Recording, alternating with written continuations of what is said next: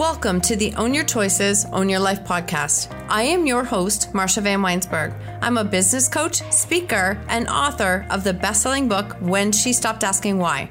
On this podcast, we will use the tips, tools, and strategies used by myself and our speakers to break through and overcome the challenges in our lives. When we take radical responsibility of our choices, create boundaries, grow our courage, and practice self care and letting go of what isn't ours to control, we can completely change our stories. When we take full ownership of our stories, we take back our personal power, and this allows us to impact, serve, and support others by showing them that they are not alone and helping them find freedom from their stories. When you own your choices, you truly own your life. Let's dive in. Welcome to another episode of Own Your Choices, Own Your Life. And today we are speaking with Paul Nadeau. Paul is a motivational and keynote speaker and mental health strategist. He has an incredible story. Paul is a former hostage negotiator, international peacekeeper, and special vi- victims unit detective. His life reads like a Hollywood blockbuster, but it didn't start off easy. He was severely abused by his alcoholic father as a child, but he made choices not to follow in his father's footsteps, and his choices have led him to help others in the most profound ways. He is now a best selling author, motivational speaker, and thought leader, to name a few of his accomplishments. This is an incredible conversation. We talk all things change, PTSD, thought mindset, how to see and focus on where you're going and how your story is what makes you who you are. So, embracing that allows you to take those gifts and make that impact in the world. This is an incredible episode. Welcome to the show today, Paul. I'm so thrilled to have you here. Oh, thanks very much, Marsha. It's always nice to be here.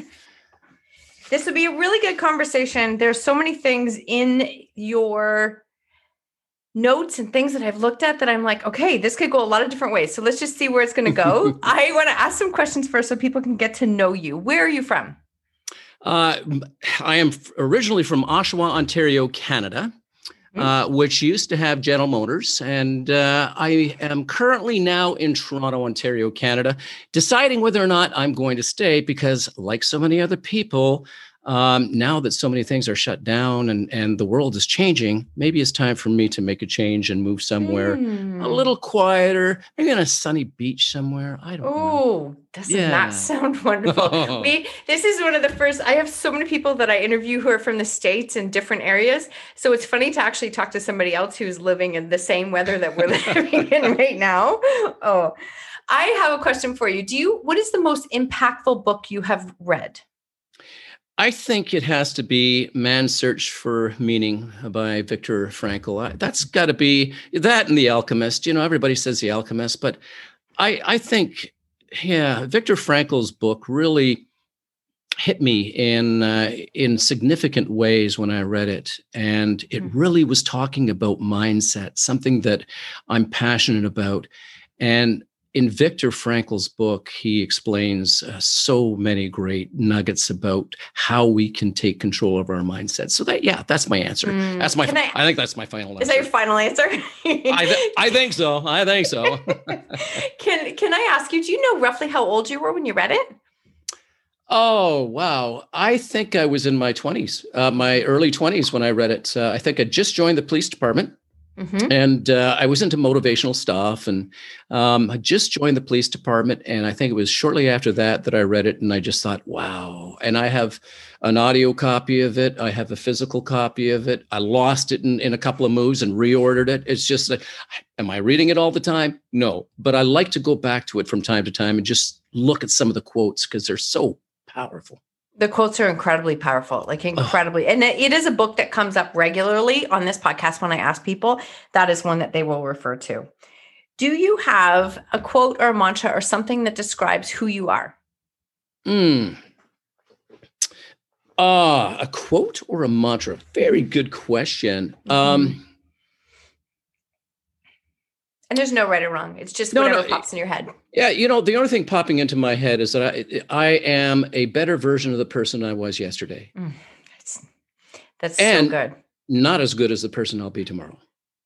Okay, even better now. That's really that's really really good. I love that. It's a three part. Yep. You got to think about it. It's past, present, and future. You know, I'm going to talk mm-hmm. about past, present, future uh, later during the podcast, but I like that one.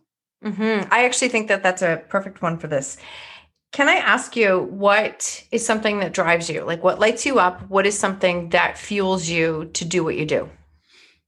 Helping others. That's the fuel right there. Um, my background was such that uh, I didn't get the help that I needed um, early on uh, in my uh, youth and childhood.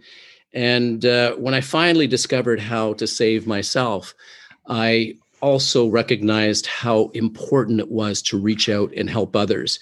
And that's what makes me passionate. I, I do so much to try to help others to make the world a better place, to make their world a better place, and to leave this world a, a better place than when I first got here.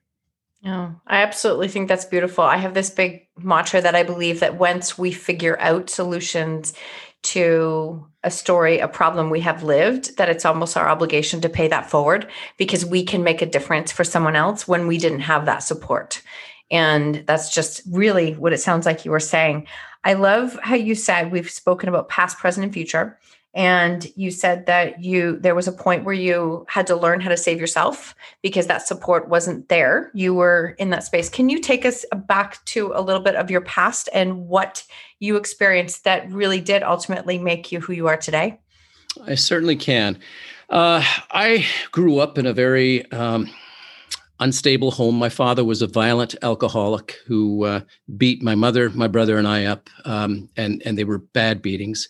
Uh, there was always um, anger in his voice, and we were walking on eggshells. And I just remember, uh, you know, being beaten, and and uh, but I was his favorite. I was his favorite, and I was terrified of him. When I'd go to school, I would act out in school because it was my way of releasing um, what I had, this energy inside, or just wanted to be seen and heard. Everybody wants to be seen and heard. So I was seen and I was heard, but not in a good way in school because I was a, a little brat and uh, some of the things that I used to come up with, it was just uh, crazy. Like, for example, one day I bring in this carton of, uh, of milk. It was an empty carton of milk. Uh, it was summertime. I'd collected as many grasshoppers as I could during recess, brought the carton into class, and five minutes into class, I would open the carton. And 10 minutes later, we had well, we had a class that was jumping around. Uh, you know, we were little grasshoppers ourselves. So, you know, but but then I would be very disruptive and go back home. And I, I remember, well, I, think it was about seven years old after a beating that my father had had laid on me. I was on the ground and I remember looking up at him and thinking to myself, when I grow up, I want to be a policeman so that I can arrest you and people like you. And that was a, th- a thought that I had. Evan. And it, I, yep, seven wow. years old, you know, mm-hmm. just like and so I started playing the part of a detective with my friends, made you know little fake badges, and we did all this kind of stuff. And uh, my father never gave me the chance to uh, to arrest him. He killed himself when I was 17, and uh, I still became the police officer. 21 by that time, I had a passion for it. In grade seven, and seven seems to be a number here for me, Marsha. Mm-hmm. I, I don't know why that is, but in grade seven, I was this little brat. Um, I, I, was being bullied at school. I was known as the, you know, the bad guy. The, I never applied myself in school. I didn't know how to study. I, I'm surprised I actually went from one grade to another because my marks were so low. They were in their 40s and maybe 50s or whatever. But I assume that it is likely the teachers didn't want me in their class uh, the, the, next year. So they just graduated me. And I was in a Catholic school uh, back in the 60s, Catholic school, uh, nuns, nuns who knew judo. And these nuns knew, oh, yeah, oh, yeah. It's okay. No, my husband went to a Catholic school and he's like, oh, no, the nuns used to hit us. Like, it's just, it's what they did.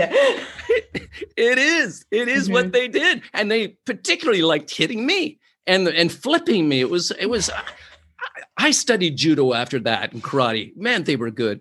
But um, it, on this one particular day, uh, I, I, remember in grade seven, uh, one of our, our teachers, uh, uh, he came up and he announced the entire class that we were going to have a test after the weekend, and he expected everybody to pass except for you, Nadeau. I already know you're going to fail. I can't even fathom teachers saying that, but I I do remember hearing things like that when I was younger. I do. And this wow. is back this is back in the 60s where uh, mm-hmm. you know they could have thrown me out a window and they probably got away with it. You know, like mm-hmm. it's very, very different than it is today. But when he said that and he centered me uh, out in that way, it, I think it was the first time that I really felt ashamed. Uh, the students were my my classmates were looking around and laughing at me. I was I was liking girls back then, and you know, mm-hmm. here's this bad boy, uh, you know, uh, uneducated individual that's being told, "Hey, you're going to fail," and ha ha ha, how funny is that? Well, it wasn't. I went back home and I cried, and I locked myself in my bedroom, and I remember uh, doing something that I was unfamiliar with, and that was looking through the material for the test and figuring out how do I study. And for me, mm-hmm. it, I, that whole weekend was was spent behind the doors, kind of repeating it over and over and over and over again. And I remember on the Monday when I wrote the test, um, I felt pretty good about it. You know, not not certain because mm-hmm. I I was conditioned to fail. When people tell you that you're a failure, that you're not good enough, uh, and they they beat you down, whatever it is, words, thoughts, whatever. Sometimes you learn to be helpless, and sometimes you you believe the uh, BS that they're giving you, uh, and you condition yourself to be a failure. And I had done that. I was a conditioned failure, and uh, I had written this test. And as was customary in his classroom, what he would do is he would uh, he would call the student with the lowest grade to the front of the classroom. It was the walk of shame. I was and just going to say, please don't say he called the lowest first. Go ahead. Oh, he called the lowest first. It was me. I was there. I, you know, it was always me. So on this particular day, he calls, and I'm about ready to get up, but it's not my name that's being called.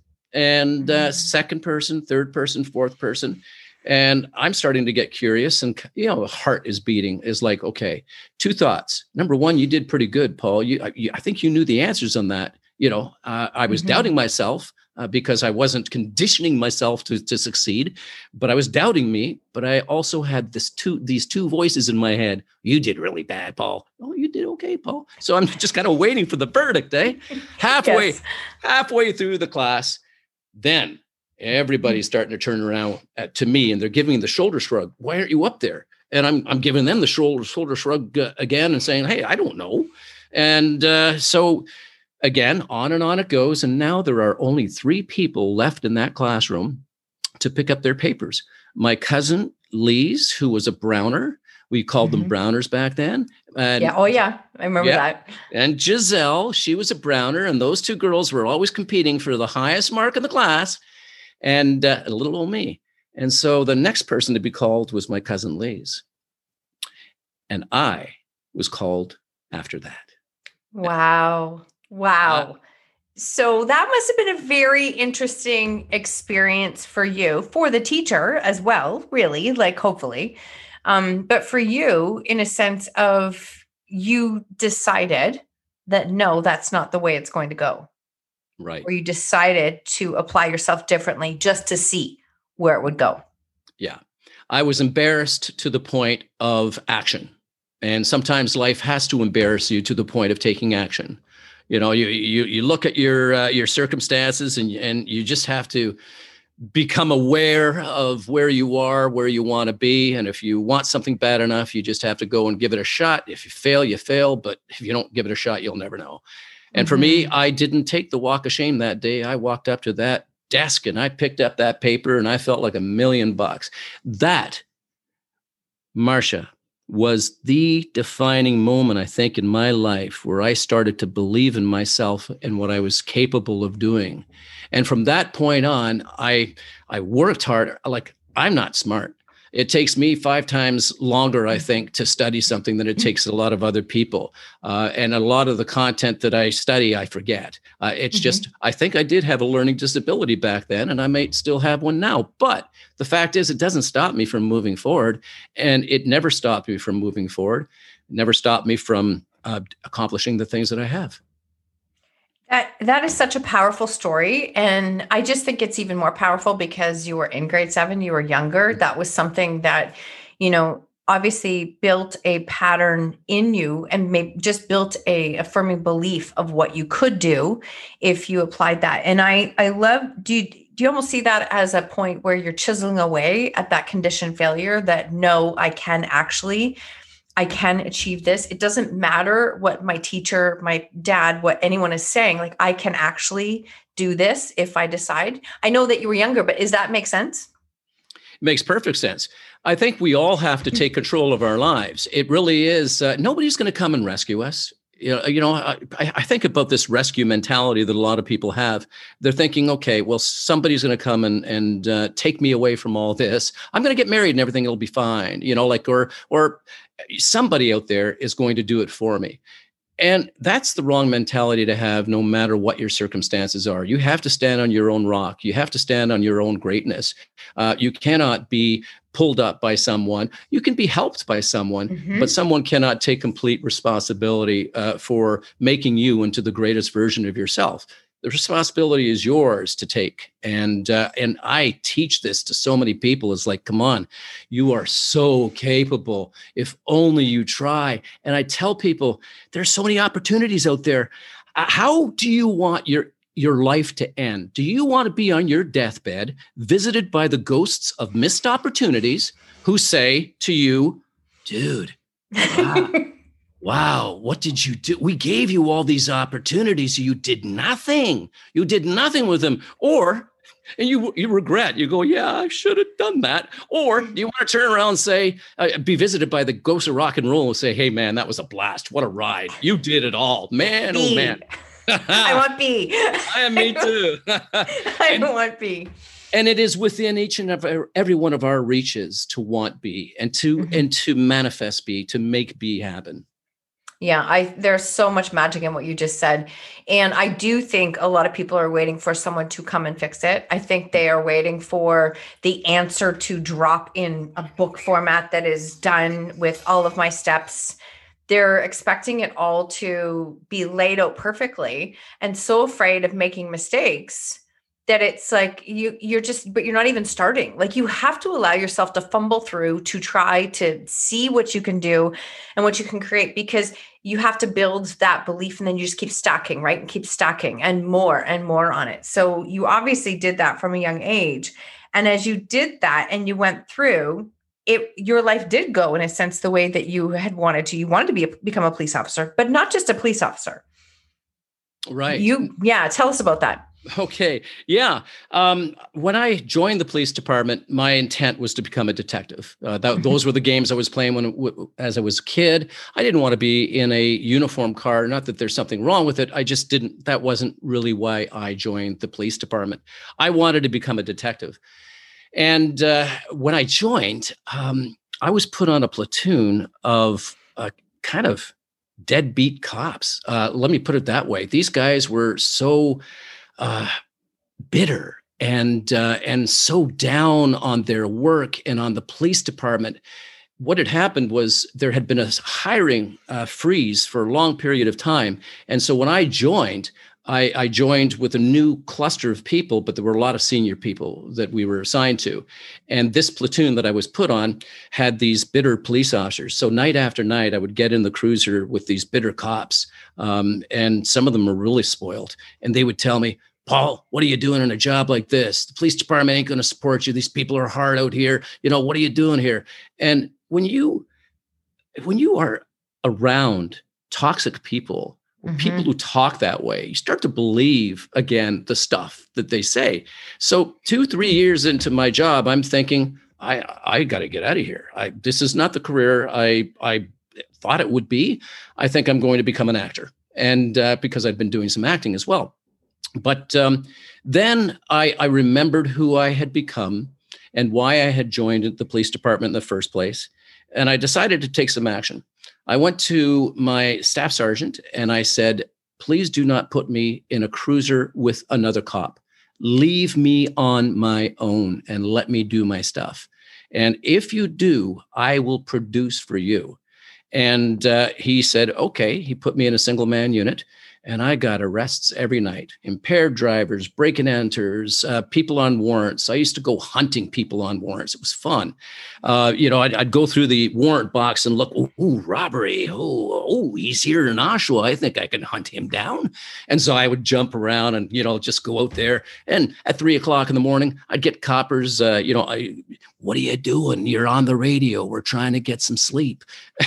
oh, sorry. Oh yeah. Oh no, I'm not kidding. I get, I get these. I get these messages. Like they, they would stop working. Know, oh, you stop working. You're you're breaking our our, our beauty sleep. I'm certain. I'm certain it's not like that anymore. But anyways, I I but I was a producer. And so, after uh, four and a half years of doing this, an opportunity came for an opening in the detective office in, in the juvenile division. And up until that time in, in the history of our police department, anyway, they wouldn't offer a detective's job to anyone with less than seven or eight years on. I had four and a half, uh, mm-hmm. and I put in for it. And I remember the uh, the person who was in charge of the uh, juvenile division. He knew uh, how hard I worked, and by this time, my staff sergeant was right behind me. Yeah, you deserve it, Paul, and that kind of stuff. And I felt good about it. But the guy in front of the or in charge of the juvenile division called me into his office. He says, you know, he says, uh, I really like what you've done, and and uh, I'd really love to offer you this job, but I have this this applicant here who's got ten years on, and uh, I think we have to go with him first. And I just looked at him and I said, Charlie, that's okay, sir. You know, you choose who you think would be best in your office, but thank you very much for seeing me, giving me the opportunity. Please keep me in mind. A week later, I was in the juvenile division and I was a uh, I was a junior detective, and then uh, from that point on, I graduated from being a juvenile detective into investigating adults, and then I uh, had a an opportunity to join a major crimes division dealing with uh, victims of sexual assault and uh, sexual assault and child abuse investigations. And I hopped at that, and um, it was just uh, you know such an eye-opening, uh, wonderful opportunity for me to help so many people. Uh, I became a hostage negotiator uh, at at about the same time. So I was doing hostage negotiations whenever I was called upon to do them, hostage and crisis negotiations. Later, I became an international peacekeeper, um, and I was. Um, I was actually uh, um, assigned to go down to Jordan during the Iraq War, where my life was almost killed by a terrorist, and that's another story. But um, yeah, I left, and and I the point is, I created uh, all the opportunities I wanted to in, in, at work because I wanted to try so many different things, and I and I got good at what I was doing. So it was a tremendous career. You created so many different opportunities there. And I just, I find it so fascinating because I do believe it has to take a very special person to be able to work as a hostage negotiator in special victims units because you are dealing with very difficult stories, very heavy stories, very hard stories. It's got to take a very unique, special person to do that. And I'm just grateful that you went that way with what you did because it, because we need that. That's there's definitely certain skills that are required. Can I ask you what skills do you feel you learned over the years that led to you being so good at your job? And what skills did you take from that job that you continue to use now? What a what a great question, Marsha. Because while you were saying it, I thought, you know what? Wow, I'm going right back to my childhood with this one. Um, my dad, uh, again, before he killed himself, and while I was still a young person, at the age of 12, he told me to go get a job. Um, he wanted me to pay room and board. Mm, and 12. Uh, 12, yeah. I had a paper route, wasn't good enough. So tw- at 12 years old, I'm going out looking for work, believe it or not. And I looked a little bit older than 12. I got one as a busboy, you know, like mm-hmm. a busboy and just cleaning up tables and stuff like that. And uh, I developed the ability to walk up to adults and ask for what I wanted, ask for work. I was never without a job. I, I realized that the more I, I asked and, you know, the, the more I communicated well and, you know, and gave them the reasons why they should hire me, uh, I was never without a job. At 16, I had a car, I had money in the bank, uh, I had three jobs going, and everybody's coming to me going, I can't find work. I can't find work. I can't find work. And I'd say, well, man, you ain't looking hard enough. You ain't looking hard enough. So you got to look for work. And uh, mm-hmm. it, it is the ability the ability to communicate and because i, I had so many adults uh, in my life people who had given me these jobs and people who you know kind of started to acknowledge who i was i was able to communicate with uh, people much uh, older than myself and that was developing the ability to communicate to communicate and connect and so mm-hmm. that's one of the greatest things that you can do and uh, it is a skill that has served me. Uh, I also uh, discovered at a very early period in my police career that in order to get cooperation from people, for example, from criminals or, or from uh, reluctant witnesses or reluctant um, uh, victims, that you really have to t- kind of negotiate in their world. Uh, by that, what I mean is that you have to put yourself in their shoes and you really have to try to uh, empathize with them and communicate at a level where they're going to want to work with you. And I discovered that we are more similar than we are different. And how that has affected my life oh man it has helped me out so much because when i walked into an interrogation room for example to talk to a murderer i i realized okay there's a story behind this. Everybody has a story. And i wonder what this person's story is. They have a story. I'm not walking in to talk to a murderer today. I'm walking in to talk to a human being. So why don't i sit down take what they have done away and kind of set it aside. It's, I'm not talking to a murderer. I'm talking to you, John, you know, and I don't know anything about you. I want to tell you something, though. I'm here to treat you with dignity and respect, and I would hope to have the same in return. And uh, they'd put up their hand. My lawyer told me not to say anything. And I'd say, It's okay. You don't have to say anything. Uh, it's your right not to say anything, but let me get to know who you are. Because right now, all I've got is what people have said about you. I have no idea who you are. And you know what? Right now, so far, I can see that you're not jumping at me. So there's probably some good still left in you, but let, let's just talk, you know? And that's how it would work. And the more that you connected with them, you can see the body language completely open. And so uh, that's, you know, when somebody gets to know you, like you, and trust you, it's amazing what they will give you.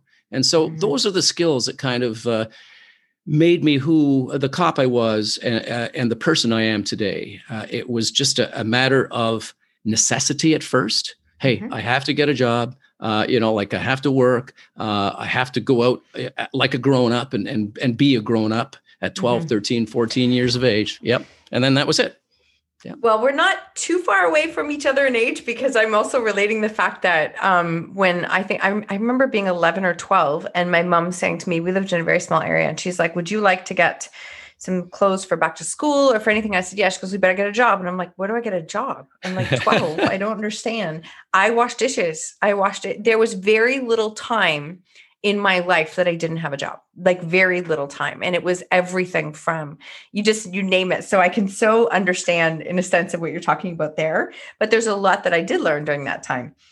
I love what you just shared. And I already wrote it, but it's funny, you you just said it there. And I think it's really important is that a couple things. Every person has a story, right? Every person has a story we are way more alike than different. This is where I think that we are missing as humans right now. We are so much more alike than different. And if we actually live by that, then we can live with more empathy. We can live with less judgment. We can not put those stories and judgments on other people. And I'm assuming that is something that you have, you really have learned how to live by. Mm-hmm. I have. Yes, it really is important. Again, you know, we do not know uh, what people are going through. What we see on the outside is not a reflection always of what's going on in the inside. We just have to look at Instagram to know that. We, we see so many pretty people with great lives, and that yet you you actually, if you do find out what their lives are really like, they're broken, just like every each and every one of us. Mm-hmm. And and um, there there's a, a beautiful lyric in Leonard Cohen's song. Uh, he wrote a song in 1990s uh, called Anthem. And one of the lyrics that really struck out to me, and I used this when I was the opening speaker for the Canadian Mental Health Association two years ago. Leonard Cohen wrote, There is a crack in everything, but that's how the light gets through. And when we look at each and every one of our lives, we have all suffered our cracks, and some of us have suffered our breaks. And we have to recognize that we are we are imperfect people living in an imperfect world. We all have our cracks. It's okay. That's what life is. That's that's the human condition. The human experience is to suffer cracks. But on the same token, not only do you have cracks, you have a light. And this is where Leonard Cohen's there's a crack in everything, but that's how the light gets through. You are the light. And if you can shine your light into the cracks of others, imagine what they can do in yours you know when you give of yourself to someone when you give you know some a help an ear whatever it is it feels good it helps mm-hmm. to it, it helps to to fix your cracks and we have to recognize that everybody has a story. I may be talking to somebody whose mother, father died of COVID. I may be talking to somebody who just found out that they've got stage three or stage four cancer. I may be talking to somebody who just lost th- their livelihood as a result of this pandemic or or or a life of a friend or whatever we just never know. So why don't we start asking what other people's stories are? Why don't we just start you know what we're doing is we're asking for people's stories.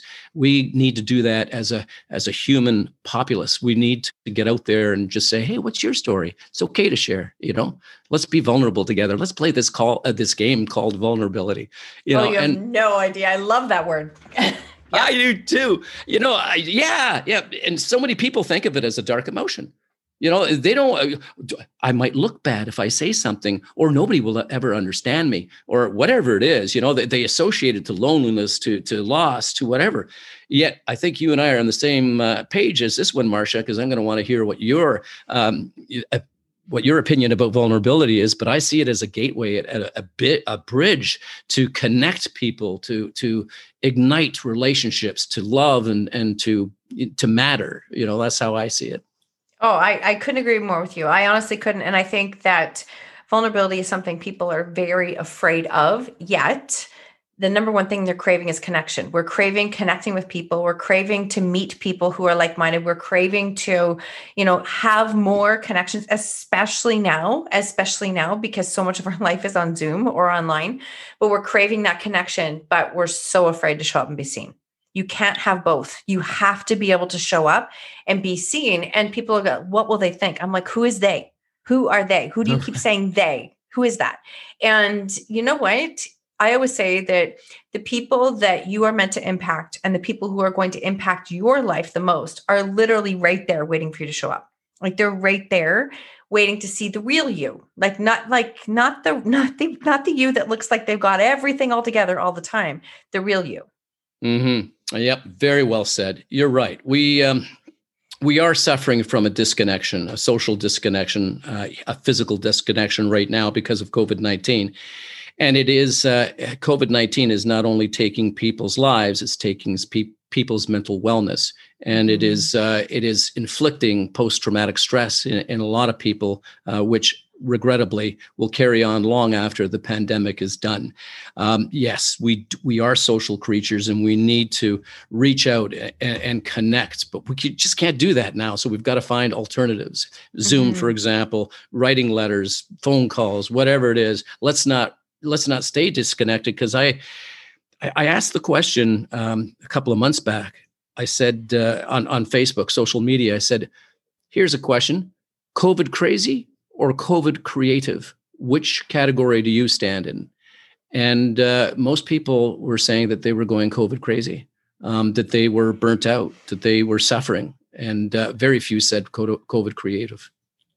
What a great question. And I'm glad people answered honestly. That makes me very sad. That makes me very sad in a sense of where people are. I've had, I mean, when this first started, I really dove into my business and online and and and coaching, podcasting, and all these things. I looked at it as an opportunity, went, okay, this is what we're gonna do. We're going all in.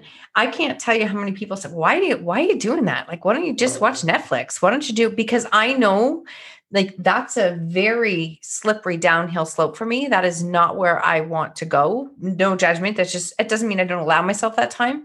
But I know that I did not, I wanted to use this time productively. And our mindset's everything, right? You talk about this. Our mindset is everything. It is work that we have to commit to on a regular basis I work with a lot of clients who think that once I have done the work, that it's easy and it's automatic. And i'm like no you're like you're a daily work in progress. And that's okay. There's nothing you're it's it's not easy and it's not always done. You have to commit to doing that work. And whatever you do in your life is a reflection of the work that you do on yourself first. So mm-hmm. I know you talk a lot about like believing in yourself. And you mentioned something earlier about, you know, rising above toxic people and being mindful about where you're putting your energy and who you are with and surrounding yourself. What kinds of tips and insight can you give to people who say they really do want to change their thoughts? They do want to believe in themselves more. They don't have a clue where to start. Mm. One of the first ways of getting a, a grip of of transformation or transition transformation getting rid of the self-sabotaging thoughts is to be aware mm-hmm. that they that they are there uh, imagine that you are digging a hole in your backyard and it's about six uh, feet deep and and uh, you just keep digging and digging and digging. Um, if you don't put the shovel down and take a look at what you're doing you'll keep digging deeper and deeper and deeper into the hole. Because what is eh, the analogy there is that the hole is the one that we're digging uh, ourselves when we're not policing our thoughts if we're not policing our thoughts and we are allowing our negative self-sabotaging thoughts to to happen we're digging that hole even deeper and deeper and deeper. The more our self-sabotaging uh, voices in our heads keep talking to us and we just keep digging and digging because you know we're not listening and we're not tuning into anything else we're just keep digging because they're, they're the ones making us dig then we're going to dig a hole that is going to be that much more difficult to get out. The idea is to be consciously aware that you cannot have two thoughts, two dominant thoughts at the same time. If I told you that there was a big pink elephant in my room right now, there's a big pink right here. There's a big pink elephant. Can you think of anything different than the pink of elephant at the moment? No.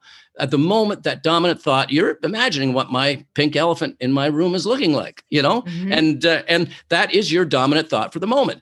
Well, we've got to turn the switch on that you, we've got to be aware and police the thoughts that come into our mind. And then we have got to turn the channel because not taking action and not policing our thoughts will lead to us believing the negativity that we tell ourselves. I can't do this. There's no way I'm ever going to get out of this. I'm going to die. There's so many things. Well, no, turn the, you know, there are different ways to turn the channel on that. Uh, the moment a negative thought comes in, for some people, um, I've heard uh, they call their voices a different name. So if Bob were to jump in my head and say, Hey, Paul, you're not going to, I'm going to put my hand up and I'm going to say, Bob, don't want to hear from you right now. Uh, really get out of here. I'm going to focus on something better. I got to say, go for a walk, but Bob, don't come back. Come on. You know, you're not welcome in here anymore. Uh, you know, I simply don't want to. I don't want to visit the Poor Me Hotel right now. Gosh, I know so many people who have taken up residency there, and it's like the Bates Motel. Some of them ain't coming back. And when you think of Hotel California, may look like a nice place, but you ain't getting out. So. Yeah. So drop your shovel, be aware of your thoughts, turn around and say, okay, wait a minute. Okay, there's a way of dealing with this. I've got to, you know, maybe I have a, an elastic band around my wrist and I snap that band just to say, okay, stop, stop that thought. You know, it's like stop the craziness. You got to stop the craziness of the crazy voices because if you don't listen, if you if you give in to the crazy voices, you'll you'll get crazy, and and your life will not be a life of quality and we all want a happy life let's well of course oh yeah.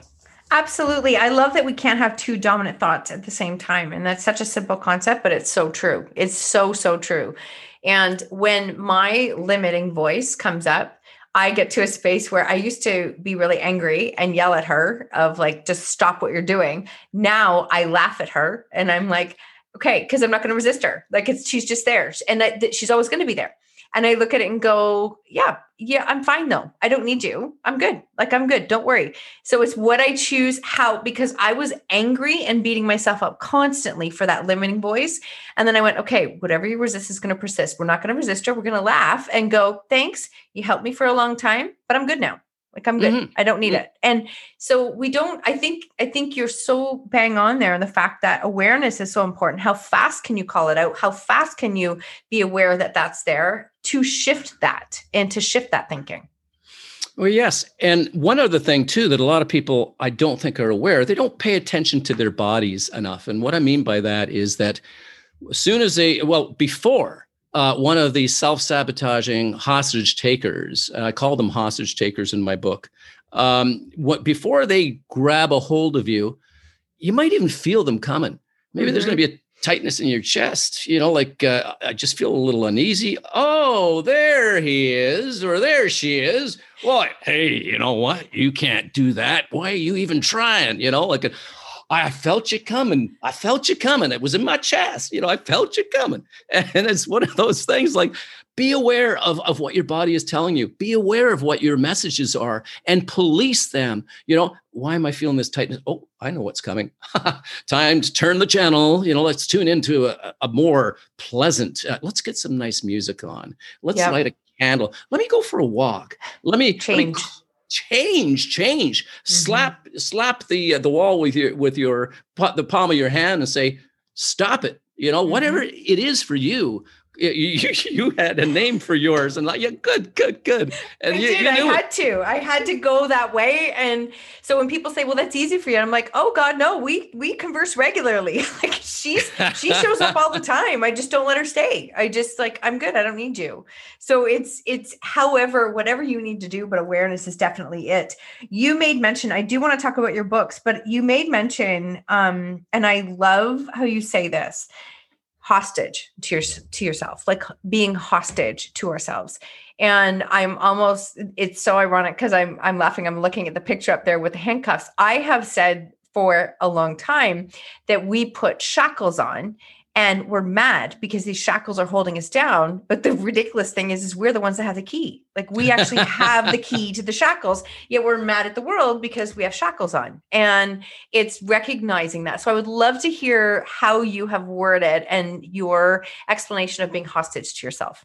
Yes thank you. Um, being a, a former hostage negotiator uh, I started to examine what is a hostage. And when you look at people who are seized by force, you know, whether it is a, a robbery that's gone uh, wrong or a domestic violence, or uh, maybe you're traveling in a country and somebody's grabbed you as a hostage because they want a ransom or whatever. The thing that all these people have in common is that they don't have control. They cannot make decisions on their own. They are hostages to an external force. They are hostages to an external individual who has uh, life and death um, uh, control over them, and they will listen and they will submit. And along with that listening and submission comes, you know, uh, the Stockholm syndrome, learned helplessness, a lot of that. The difference uh, now with ourselves and taking ourselves hostage is that we take ourselves hostage when we give in and believe those self destructive messages that we tell ourselves. When we start to believe uh, the, the to the point of immobilization, and it, you put it very nicely. Uh, you said the shackles, we have the keys, but we shackle ourselves. I call it also creating uh, a prison uh, of your own making, you know, and you lock yourself in voluntarily. This is your choice. Nobody's putting you in the box. You're putting yourself in the box, and it is preventing you from asking that person out, asking for that raise, um, you know, going out and doing this, trying a new business. You know, the hostage takers of your mind. You know, you're you're you're the landlord and it's almost like you're letting these bad tenants in you know and you know you become a hostage yourself. The book behind me uh, is called hostage to myself. It was uh my that was my um my words coming out uh, my life um, how i saw the you know the physical hostage as opposed to the mental hostage and what we can do to get ourselves uh, free from that state. I, when i self-published that one i thought maybe hopefully a couple of hundred people will buy the book, you know, and I think 40 people that I knew bought the book.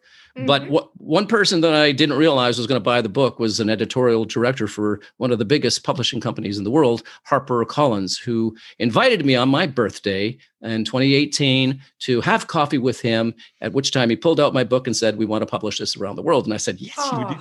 Yeah. And so now it's published under the title "Take Control of Your Life," and um, the the it's a simple concept, folks uh, we have to police our thoughts. We have to be aware, and we do have to take responsibility and accountability for doing the work to free ourselves.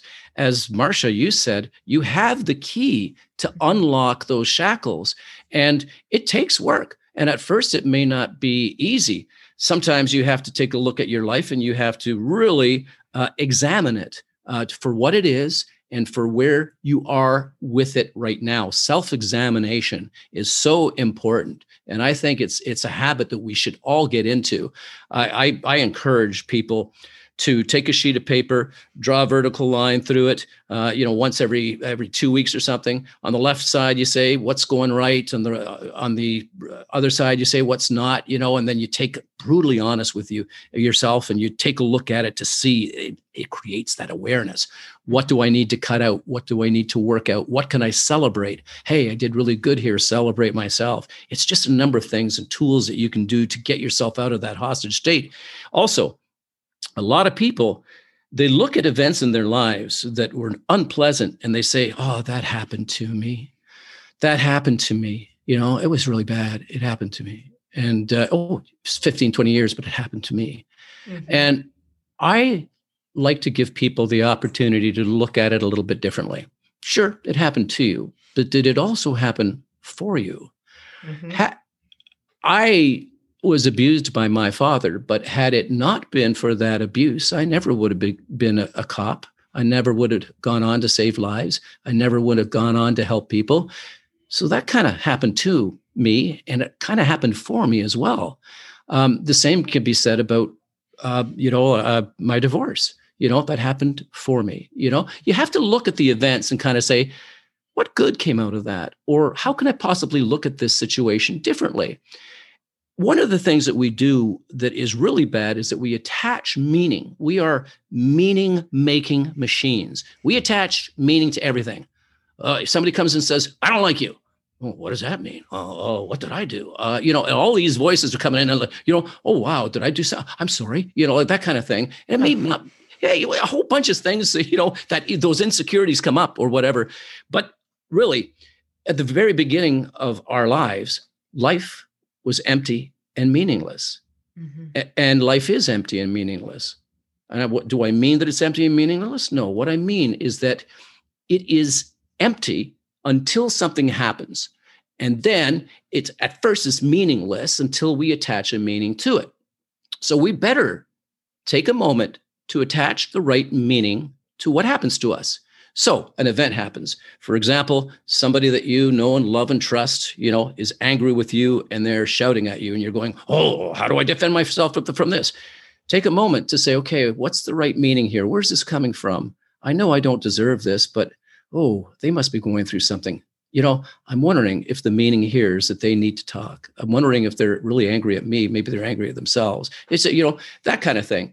For example, you have a, you, you just met somebody and and you're dating you know, or, or you went on a date and you like each other so if you exchange numbers and uh, so you text the person of your dreams and you say hey really loved meeting you and i would like to see you again and then 24 hours go by and they didn't text you and you're thinking did, did I do something wrong? Again, as those mm-hmm. voices, what did I do? What did I do? And then you're thinking, okay, well, I'm going to go out and I'm going to date somebody else, or I'm going to do this, I'm going to do that, you know, only to find out 24 hours later, I dropped my phone in the toilet. I'm so sorry. I it took me 24 hours to get one. I had no way of getting a hold of you. I am so sorry. Hey, I really did enjoy meeting you too. And you're out by this time, you're out with somebody else. You're you're angry. It, but it's the meaning. It's the meaning that we attach to everything. That is that is just so so good. Because I like I will say to clients all the time that you know we can't love and appreciate who we are and hate everything that happened hmm. to us We actually right. can't do both. And I know that that's that there are definitely challenging circumstances we've all lived through and it's hard to see that it happens for you. I that was a very triggering thing for me for a long time. I'm like, what do you mean for me? Why would I ask for this? But then I had to change the way I looked at it in the sense that, you know, so when something does happen now, it's like, what is this doing for me? What is this showing me? What is this making available? So when you ask different questions, you do get different answers. Hmm.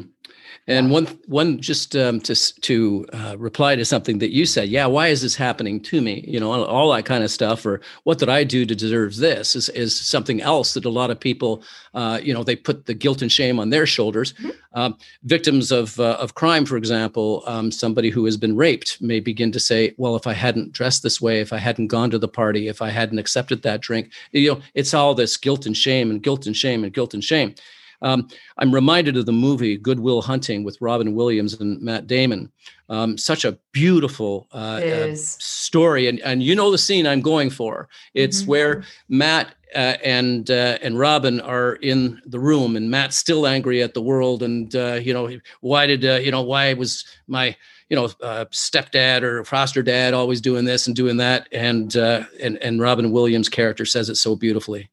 He says, "It's not your fault. It's not your fault. It's not your fault.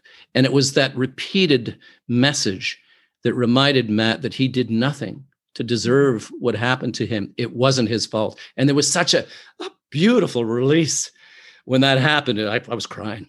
You know, just yeah, thinking. That's such a Oh, that's such a good point and such a beautiful movie and a great explanation of this. Honestly, I love I love everything that you're doing and how you are just you're taking you're a great example. You're taking all the lessons that you've learned, you apply them to what you've done, and then you continue to build on that and continue to pay that forward. So I I really, really thank you for all the work that you're doing because honestly, I just think it is incredibly beautiful and powerful work. Where is the oh you're welcome. Where is the best place for people to connect with you, find your books? I know you have you're in the works of one right now, right? Mm. Another mm. one. Yep. So where's the best place for people to connect and find all of that information? Well, um, bookstores when they get uh, opened again, Open. We'll, pro- we'll, probably have them. I know airports did as well. So if you're traveling, when you're traveling, and we can't travel right now, anyways, when that ever happens, you might find my book in in uh, in one of those uh, places. But you can also find it on just about every online book uh, um, store out there. It's uh, it's throughout the United States. It's all over the world. Um, awesome. It, yeah, and uh, Amazon uh, carry it as well. It's called "Take Control of Your Life" by J. Paul Nadeau. Awesome. I will make sure everything is in the show notes. I'm just, I can't wait to read it myself. Honestly, I'm just excited to look, I look forward to it. I have two questions for you that I want to ask you. Number one is what impact do you personally want to create in the world? I want to remind everyone of their personal value and power. Um, the impact I want to make in the world is is just getting people to trust uh, in themselves and to uh, and to really fight for themselves. You know, like we we all have a voice, and confidence is such a character builder.